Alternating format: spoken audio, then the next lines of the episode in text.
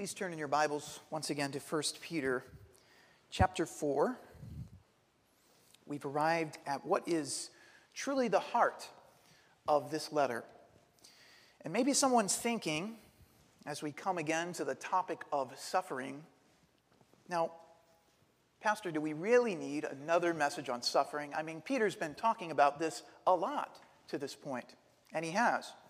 That's the main thrust of his letter. It's primarily a letter on how to suffer right. But for one thing, the Holy Spirit knows we all suffer. And if you aren't in a period of suffering right now, you will be tomorrow or sometime soon. And I really do believe that what Peter is dealing with here transcends simply suffering persecution that is suffering directly as a result of your faith in Christ and really deals with any suffering you experience. We will all suffer. And some of us will suffer persecution sooner than later. And uh, this is really Peter's final word, we could say, on suffering. I do believe it is the climax of this letter for many reasons. And uh, so, what Peter is going to say here is certainly for all of us. And I trust that we will ask the Spirit of God to bring this truth home to us and to change our life through it. As we approach our text here, as we read our text, I'll ask that we stand once more out of respect for the reading of God's word. Let's read 1 Peter chapter 4, verses 12 through 19. And there the word of God says, Beloved, do not be surprised at the fiery ordeal among you, which comes upon you for your testing, as though some strange thing were happening to you. But to the degree that you share in the suffering of Christ, keep on rejoicing, so that also at the revelation of his glory you may rejoice with exultation. If you are reviled for the name of Christ, you are blessed, because the Spirit of glory and of God rests on you. Make sure that none of you suffer as a murderer or thief or evildoer or a troublesome meddler. But if anyone suffers as a Christian, he is not to be ashamed, but is to glorify God in this name. For it is time for judgment to begin with the household of God. And if it begins with us first, what will be the outcome for those who do not obey the gospel of God? And if it is with difficulty that the righteous is saved, what will become of the godless man and the sinner? Therefore, those also who suffer according to the will of God shall entrust their souls to a faithful Creator in doing what is right. That's the reading of God's inerrant word. You may be seated. Let's pray.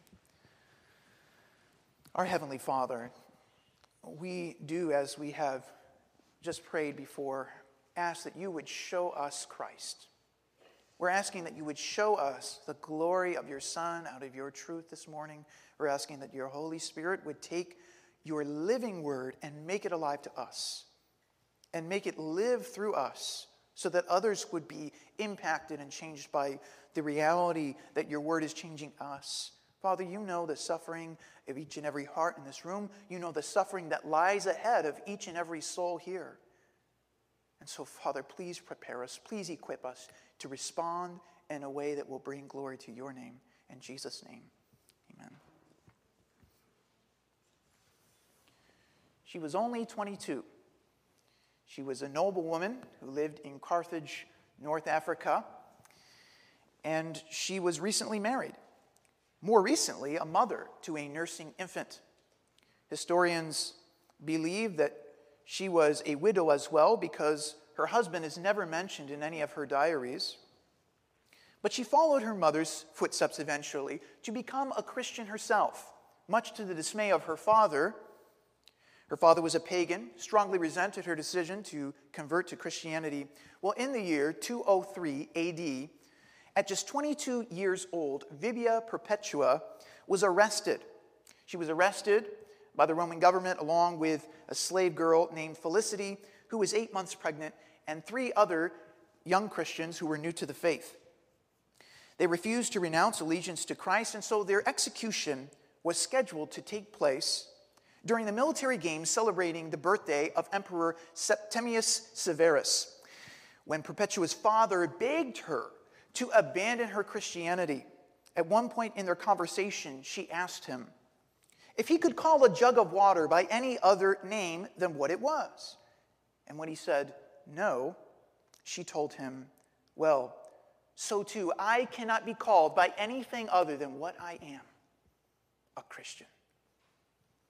When the day came, the men in the group were brought out first into the arena where they were mauled by savage beasts before a cheering crowd. Then Perpetua and Felicity were led into the arena. They were stripped of their clothes before all the people and forced to stand before a rabid heifer, which mauled and mangled them so badly that the crowd eventually called out that they had seen enough. So the women were removed from the arena, they were reclothed, and then these two young mothers, these two young Christian mothers, were subsequently executed by gladiators before the crowd.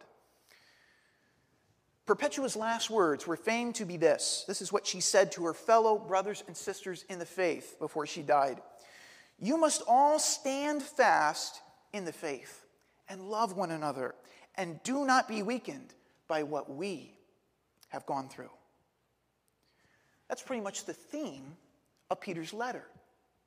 I brought this out before in different times in our study, but Peter really gives us his explicit purpose statement for this letter at the end in 1 Peter 5:12, where it says he has written to us that we might stand firm in the true grace of God. And he's shown us what that grace is our incredible salvation in Jesus Christ. And that this incredible salvation that we have in Jesus Christ, our identity in Jesus, comes with a responsibility to live out a Christian testimony to the watching world. And that testimony is going to involve suffering for the sake of Christ. And so Peter is calling us to stand firm. He doesn't want suffering to move us from our faith in Christ, whatever persecution comes. And while we understand Peter's original audience was dealing with some degree of actual persecution for Jesus' name, I've said that the challenge in this paragraph really applies to any suffering we're experiencing and how we respond to our suffering. Because your testimony for Jesus is never more powerful.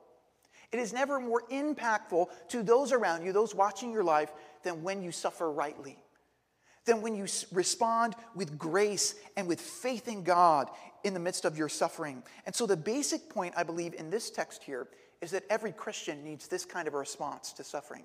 Every Christian needs this Christian response to suffering. And what does this look like? How are we to respond to suffering? Peter gives us six imperatives in verses 12 through 19, but we can really from this observe four principles, I believe. Four principles that ought to shape a Christian response to suffering. The first principle that Peter gives us here in verse 12 for a Christian response to suffering is expect suffering. Expect suffering. Verse 12 Beloved, do not be surprised at the fiery ordeal among you, which comes upon you for your testing as though some strange thing were happening to you. Peter addresses them as beloved. Of course, he loves these people. That's why he's writing to them, to encourage them. But more importantly, he knows that they are beloved of God. They are his beloved children. And I think that this is so appropriate and meaningful that Peter addresses them this way in light of the difficult things he's about to say. Although our world is full of suffering, it's interesting, isn't it, that we seldom expect suffering. You don't put on your calendar usually all the bad things that are going to happen to you. Those are usually surprises. We don't plan for them. Most often, we are surprised like Peter describes here, at the fiery ordeals that come among us. And these fiery ordeals, this expression is describing those most painful experiences of suffering in our life, those crucibles of your life. As common as suffering is to our experience, we hardly ever plan on it. And so we often say things like this Why me? Why is this happening? We even ask those questions in the midst of suffering. And beneath all of those questions is the subtle assumption that this is not the way life is supposed to be. Something is wrong here. This is not the way that things are supposed to happen in my life. But Peter says, don't think you're suffering to be something strange or unusual or out of the ordinary. Why? Why, Peter? Why should a Christian expect suffering? Well, we could give three reasons from the Bible. First, we live in a sin cursed world. That should be plain to us. And so Christians should expect suffering because we live in a sin cursed world, and suffering is God's way of reminding you every day this is not heaven, this is not paradise. This is a sin cursed world. You won't get that from commercials. Watching the commercials that promise you the pain free, trouble free life, in exchange for your money, of course. You won't get this from the higher centers of academia, which are typically about pushing some kind of liberal, progressive politics, where we can have uh, paradise on earth. You won't get this from most politicians. There are just many in this world who want us to believe that we can have right now a utopia on earth. And I'm all about being optimistic, but not at the expense of reality. Christians of all people should not be naive to think that we'll have paradise on this earth until Jesus comes. That's the point. When Christ returns at the end of this age, we read, He will wipe away every tear from their eyes, and there will no longer be any death, no longer any mourning or crying or pain.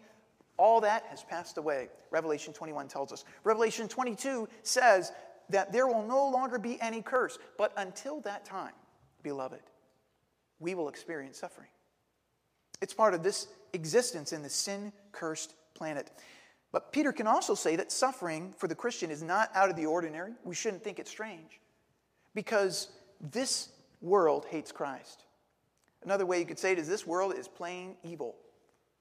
Christians should expect suffering because this evil world hates Christ. And when Peter says this, that we should not think suffering strange, I think we could simply just be mindful of the fact that even if you weren't a Christian, people are still going to do you dirty sometimes.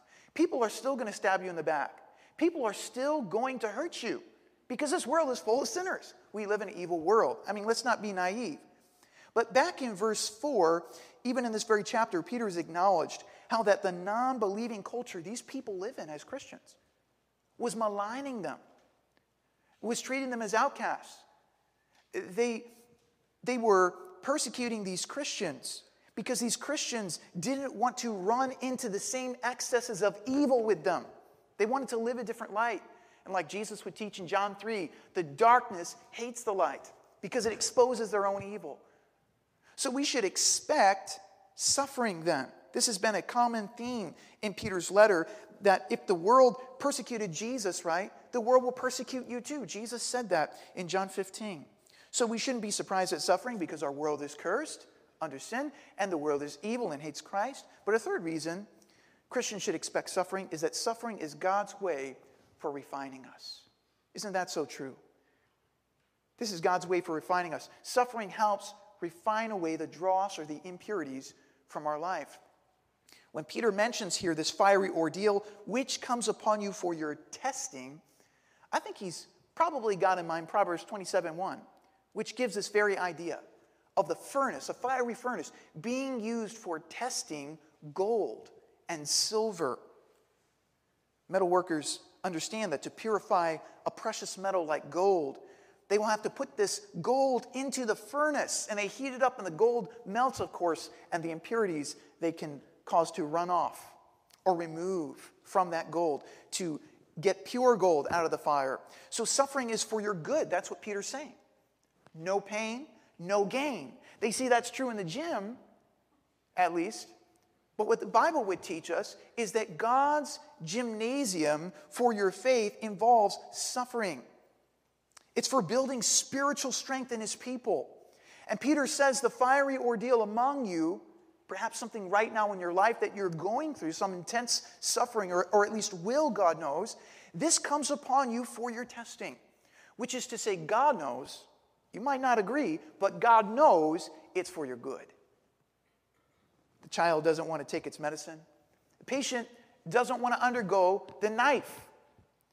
The athlete doesn't want to suffer the aches of training. The soldier doesn't want to go through the rigors of boot camp.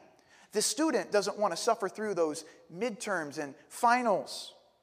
And likewise, the Christian doesn't want to undergo suffering. This is not what we choose for ourselves where there's suffering in your life, and there certainly will be at some point, where there's suffering in your life, mark it down. God is at work. And God is not only at work where there's suffering in your life, He's not only at work in your suffering, but He intends to make something beautiful of it in your life. Isn't that true? Do you believe that? That your suffering is actually designed by God for your testing to strengthen your faith. After spending many bitter years in a Soviet prison and experiencing a conversion to Christianity, Alexander Solzhenitsyn said this of his time there in that prison. He said, I nourished my soul there. I say without hesitation, bless you, prison, for having been in my life. And for the Christian, having undergone suffering, we come to the end of our life, and really, as a, as a Christian, informed by the Word of God, hindsight truly is 2020. I believe every true believer can look back, informed by the Word of God, they can look back on their life and say, Bless you, my suffering. Bless you, prison. Bless you, sickness. Bless you, those difficult people in my life that drove me crazy. Bless you, tragedy, for having been in my life. Because God, you see, was doing something beautiful through it. Peter says, Do not be surprised, as though some strange thing were happening. Interesting choice of words happening to you. Beloved, nothing simply happens. According to the Bible, nothing simply happens. We are not simply victims of fate, there's a purpose for everything. Your life is a story that God, the author, is writing. And for all who've been born again, at least, to new life in Jesus Christ, God is not only writing your story, but He has promised you that He will conclude it with a happy ending.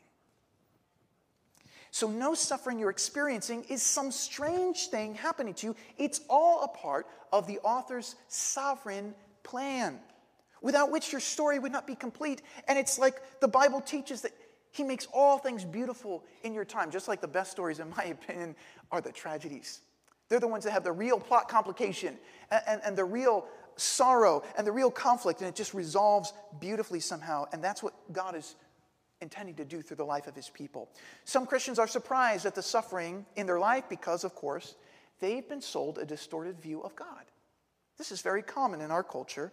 Prosperity theology gives us a God who promises you your best life now. It's right now. You can have it. Your best life now. Health, wealth, prosperity, if you'll just do the right things and trust God. And this preaching is very popular, but it's false. It's false. And as Augustine put it, God had one son on earth without sin, that's right, but never one without suffering. All of God's people will undergo suffering. If you're a child of God, expect it, expect suffering. The second principle that we find Peter gives here for a Christian response to suffering is exult in your suffering. Expect suffering, exult in your suffering.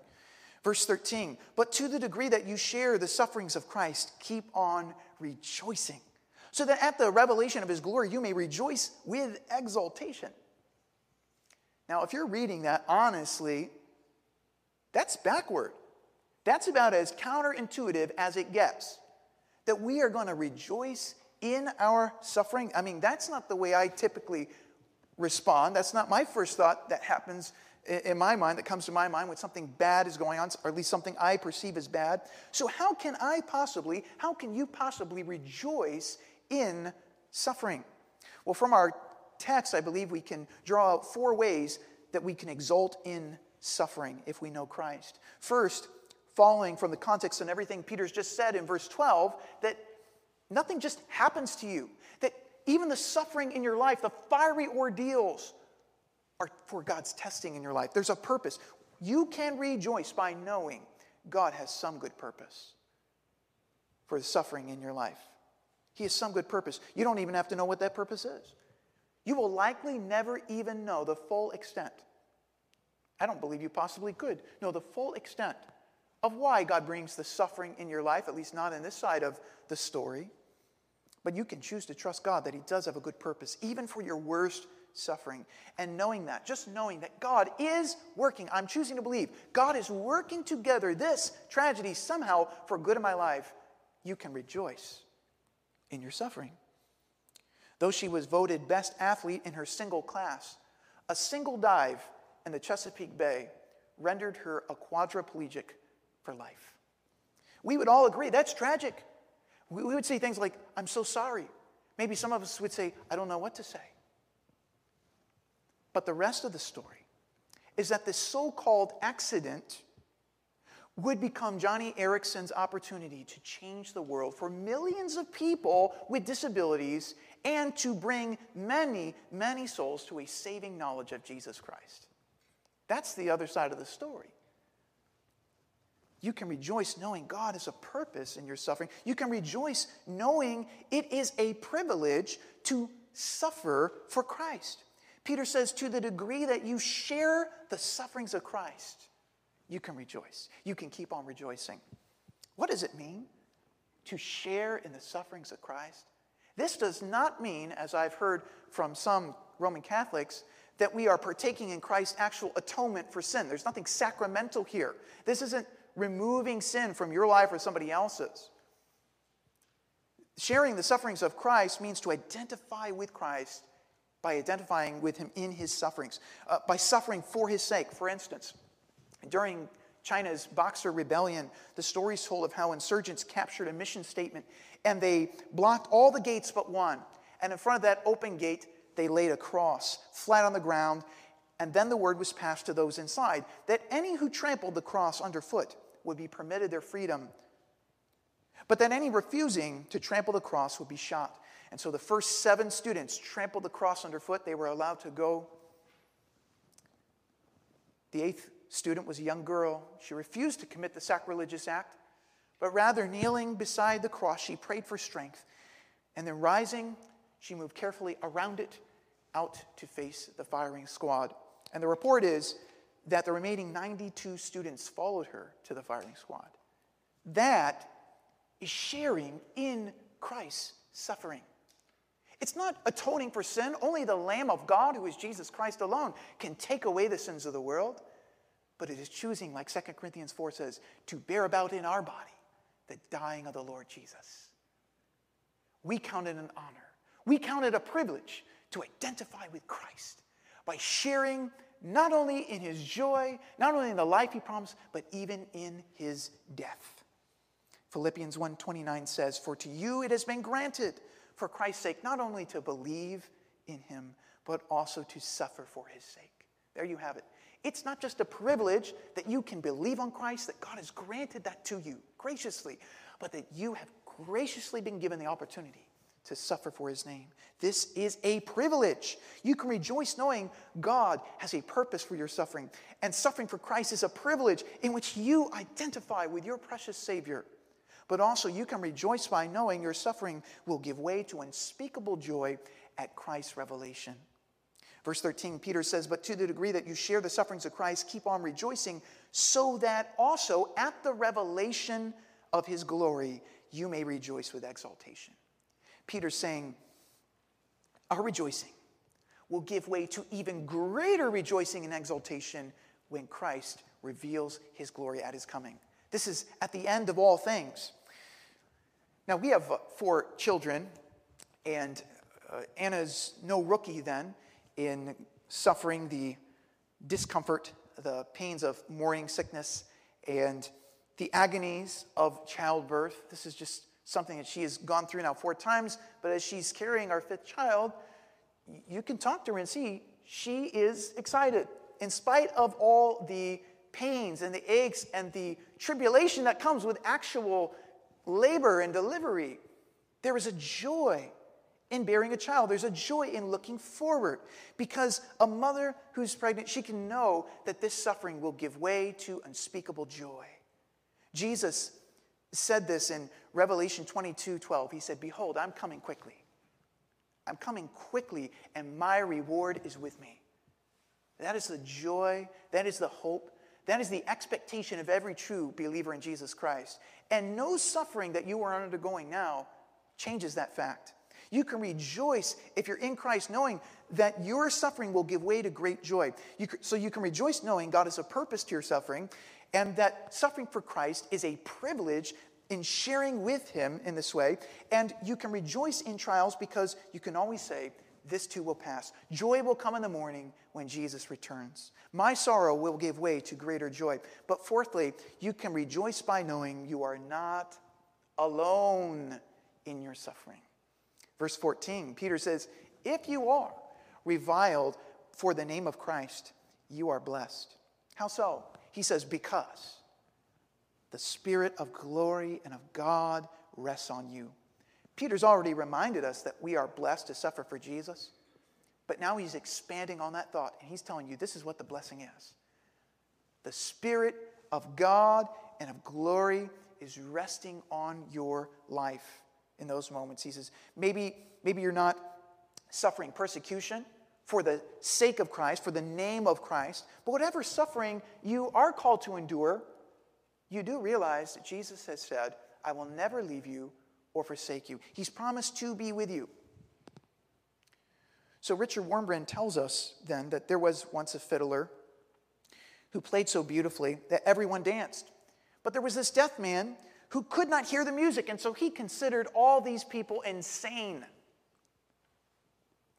Wurmbrand explains those who are with Jesus in suffering, that's persecution or any suffering you are enduring, but you know you're with Jesus. He says they hear this music, which other men are deaf.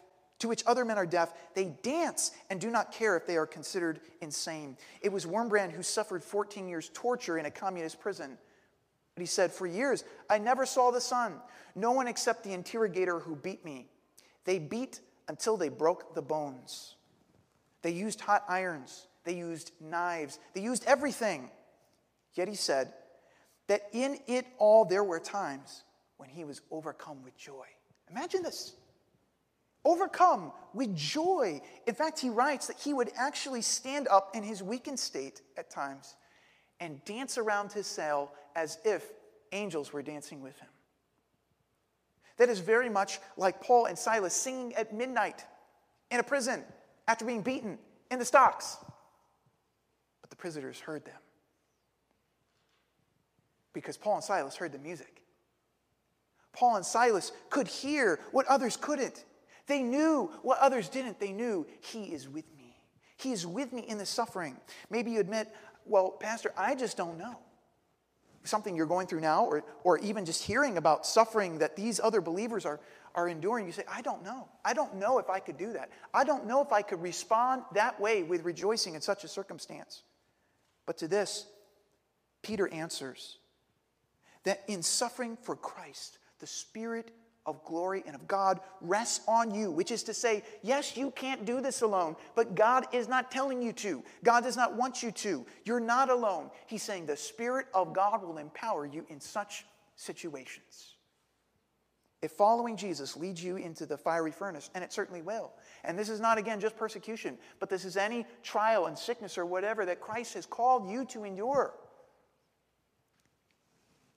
If Christ is calling you to go through the fire, there in the fire, you will find yourself standing in the midst with the Son of God. This is Bible. This is what the Lord teaches us. This is the blessing that we need. It's the blessing of God's blessed presence on the life of his people. And truly, in such a state, we couldn't help but exult in our suffering. So Peter's made it plain that suffering is unavoidable for the Christian. You can't escape it. You should expect it. And rather than cowering then and living in fear, we should face that suffering with courage and faith, exulting in our suffering. But now he tells us the purpose for which we are to suffer. For a biblical response to suffering, we must expect suffering, we must exult in our suffering. But the third principle Peter gives us for a Christian response to suffering is that we must endure suffering for the glory of God. Just as God has a purpose behind your suffering, He wants you to live with a purpose in your suffering. And Peter begins with some ways we are not to suffer. Verse 15, he says, Make sure that none of you suffers as a murderer or a thief or an evildoer or a troublesome meddler. There's no glory in suffering for evil. While all of us will suffer, Peter just once again wants to be clear that we must not suffer for the wrong reasons, such as our own sinfulness and or stupidity. Peter's already said this plainly in 1 Peter 2 12 and 14. And this should be so obvious to us, especially in the first two cases. I mean, the first two sins he lists here murder, stealing these are not just sins against God, these are crimes against society. Of course, if you do those things, you're going to bring suffering upon your own head. And yet we hear stories of some calling themselves Christians. And attacking abortion clinics. They are taking lives and justifying it. They're justifying their evil. And there are some, even so called gospel ministers, who've been jailed because of charges of tax evasion and child molestation or sex scandals or embezzling funds from a church and such. And when we hear these things, we even hear accounts of, of such people at times saying things like, Well, I'm being persecuted, I'm being unfairly targeted. And Peter would say, No, you're not. You are simply receiving what is due.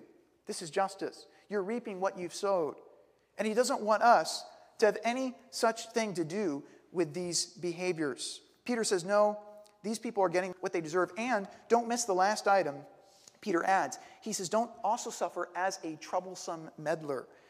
Because he knows we'll be quicker to distance ourselves from those first categories. He says, And also, I think generally here we could say, Don't suffer for stupidity. Don't go looking for trouble. Don't go sticking your nose in other people's business. You're just asking for trouble. And there's no glory in suffering for being a jerk. But there's glory in suffering as a Christian. And that's why he says in verse 16, But if anyone suffers as a Christian, he is not to be ashamed, but is to glorify God in this name. Some believe the term Christian was originally a derisive term because, as far as we know, it was a term given to Christians by pagans. And so, because the pagans understood Christ died in a shameful way on a cross, they derisively identified Christ's followers as Christians. You are Christ followers, you're just like him. So, Peter's talking about the suffering that we endure for bearing the stigma of being a Christ follower. And this brings to mind a scene from the Gospels, because the man behind this letter to us is the Apostle Peter.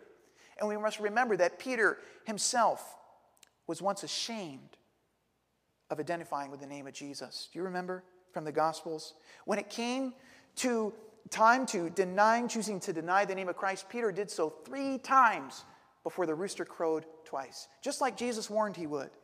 And it all came down to the name of Jesus. Peter was ashamed to identify himself with that name. He was ashamed. He failed to glorify God in this name because he was ashamed of Jesus. And at that time, he wasn't ready to suffer as a Christian. But now, writing years later, this is a different Peter. And this man is no hypocrite to say what he says here to us. Peter would later say in the book of Acts, we read to a man lame in the feet, he would say, In the name of Jesus Christ, the Nazarene, rise up and walk. And the man did.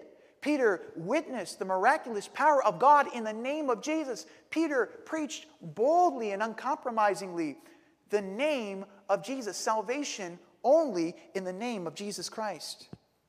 And by this time in his life, Peter even carried in his body scars, scars from beatings he received that proved his devotion to Jesus' name. Peter would eventually give his very life for this name. And so Peter's telling us don't be ashamed. Don't be ashamed like I once was of the name of Jesus. Look, if you've been ashamed of Jesus' name, there's hope for you as a Christian. Peter was. But you need to get past that. You need to get over that. Being ashamed of Jesus means not that you don't love him, I'm sure you do, but being ashamed of Jesus means that you don't love him enough. And there's only one way to overcome this shame. You'll only overcome shame for suffering for the name of Jesus Christ if your life becomes ultimately about the glory of God. When the glory of God in your life glorifying God, lifting Him up, exalting Him, furthering the cause of Jesus Christ becomes more important to you than anything else, than your reputation, than your comfort and conveniences or whatever, your hobbies, and all those things that suffering would deprive you of. When that happens, you will glorify God in this name. You will not be ashamed of Christ, but you will glory in suffering for His sake. So we must get our priorities straight. Peter wants to focus our purpose of suffering, to suffer by glorifying God in this name. But Peter's not finished. He wants to make sure you realize how serious this is.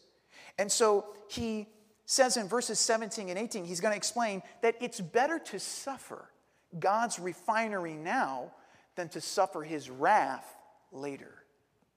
Verse 17, he says, For it is better for judgment to begin with the household of God. Beloved, pay attention. This is a very sobering statement. If you study the history of Israel in the Old Testament, God's covenant people, you will find that they did not get a pass on suffering. they did not get a pass on God's disciplinary judgment. In fact, we could argue that God dealt more severely with Israel, his own covenant people, than he did with the pagan nations who were outside his covenant. Because judgment begins with God's household. And this is why Hebrews 12, 5 and 6 says, My son, do not regard lightly the discipline of the Lord, nor faint when you are reproved of him. For those whom the Lord loves, he disciplines, and he scourges every son whom he receives. God doesn't spank the devil's kids but he sure knows how to take care of his own. And he will. God will discipline his children. If there's a sin being committed in your life, being tolerated in your life, and you're not repenting of this sin, and you're coming here and you're gathering with God's saints, and you're not uh, confessing this to people that need to know, you're not confessing this to the Lord and forsaking that sin, and you're partaking of the Lord's table, and you're, you're worshiping God, and you're acting like with your lips that everything's okay, understand, be sure your sin will find you out. God knows about the sin in your life. And if you're his child, he's going to discipline you for that. He's not going to let you go. He loves you too much to be a permissive parent and to permit you to destroy your life. But know also the discipline that God brings upon his children. This discipline is nothing compared with the judgment that God will one day bring upon all those who do not obey the gospel. Verse 17 says, For it is time for judgment to begin with the household of God. And if it begins with us first, what will be the outcome for those who do not obey the gospel of God? If God does not allow his children to go undisciplined for their sin, imagine what will be the end. Imagine what will be the judgment that will fall upon his enemies. Hebrews 10:31 says it's a terrifying thing to fall into the hands of the living God. Verse 18, Peter says, And if it is with difficulty that the righteous is saved, what will become of the godless man and the sinner? Well, we do know from the words of Jesus Christ, more than anyone in the Bible, that the outcome of the sinners who perish without Christ, they die in their sin. They do not embrace the love and mercy and forgiveness of God, they will be cast into outer darkness where there is weeping and gnashing of teeth. And yes, loving Jesus loved people enough to say that. What will become of the godless man and sinner? Judgment, eternal damnation. And Peter's point is if God will allow such terrible things in the lives of his people, as it would seem, if he will allow his people to undergo such cruel judgment at the hands of cruel men in this life, what will be the end of godless sinners? Acts 14 22 tells us that through many tribulations we must enter into the kingdom of God. But if we enter through many dangers and toils and snares, what will be the end of those who perish? That is an amazing thought. It's something to think about. So, no, Christians don't get a pass on suffering in this life, but it's better, far better, infinitely better, to suffer God's refinery now than to suffer his wrath later and eternally. And whenever we are undergoing suffering, great suffering, the purpose we must remember is ultimately to glorify God. There is a purpose in our present sufferings in this life. The Christian response to suffering means we must expect suffering and we must exalt in our suffering and we must endure suffering for the glory of God. But the final principle Peter gives for how a Christian should respond to suffering is entrust yourself to God. It all comes down to this in verse 19. Therefore, those also who suffer according to the will of God shall entrust their souls to a faithful Creator in doing what is right. In the end, that's what it all comes down to to one word faith, trust. Do you trust God? Are you willing to trust Him in your suffering? The Greek word translated entrust here means to commit to someone for safekeeping. This was used in economical context like a banking term. They actually didn't have banks in the first century, and so if you were going to go away and you had some amount of treasure or wealth that was precious to you, you would either have to hide it to protect it, or you would commit it, commit your treasure to someone else's safekeeping. Of course, somebody that you could depend upon to keep your treasure secure while you were gone. And so Peter's saying that in suffering for God's will, you can and you must commit yourself. You must commit your soul. You must commit your life. You must commit all those things you're worried about to God. You must cast all your cares upon Him, as He will say in chapter 5, knowing He cares for you. You must commit your soul to the safekeeping of God Himself. And Peter's choice of words is significant because he here describes our God as what? A faithful creator. God is faithful. Faithful. He doesn't go back on His promises, He's trustworthy. You can hold Him to His word. He will never go against what He has said. And He is our creator. He has all power to keep what you've committed to Him until that day. Surely our souls are safe. Surely our lives and, and our well being is safe when committed to the safekeeping of our faithful Creator. No wonder Jesus could say, He who loses his life, gives up his life for my sake, will save it. Because when we do that, we're giving our life up to the hand of God, and He says, I will keep it. Of course, Jesus would be the ultimate example of this of one who entrusted himself to God. Peter's already mentioned this in 1 Peter 2:23 that while suffering Christ uttered no threats but kept entrusting himself to the one who judges righteously. And we don't see that any more graphically illustrated in the life of Christ than in the Garden of Gethsemane, where there Jesus is forsaken by all. He's all alone. There's no family, no friends, no supporters to cheer him on, and there, all alone in the dark, it would have been very easy for Jesus to simply slip away and avoid the cross and no one would have ever caught him, no one would have ever known. But Jesus, there all alone in the dark, resolved to entrust himself once more to the Father. To the Father, to do what is right, to do the will of the Father, no matter the cost. Jesus is our ultimate example of how to entrust our souls in doing what is right. And Peter's saying, now, it's, now it falls to you. Now it falls to you to entrust yourself to God. Will you do that? Will you entrust to God your wealth? That you're worried about? Will you entrust to God your health that you're worried about? Will you entrust to God this relationship or whatever it is? Whatever would be a source of affliction in your life, are you willing to give up your very life to God and say, Lord, I trust you with this? I trust you even though things aren't going so well, even though things are breaking down, even though you are taking things from my life that I love very dearly, I trust you in whatever circumstance. Nothing is more powerful in a Christian's life. Nothing could speak more loudly and clearly to a Christian's testimony than when a Christian knows how to suffer.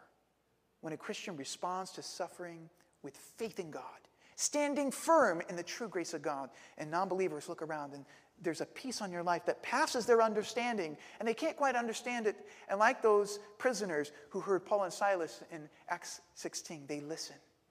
And they themselves fall down and say, What must I do? What must I do to be saved like you? I want this salvation. I want to know this God who is so real in the midst of suffering. Every Christian, every Christian needs a Christian response to suffering.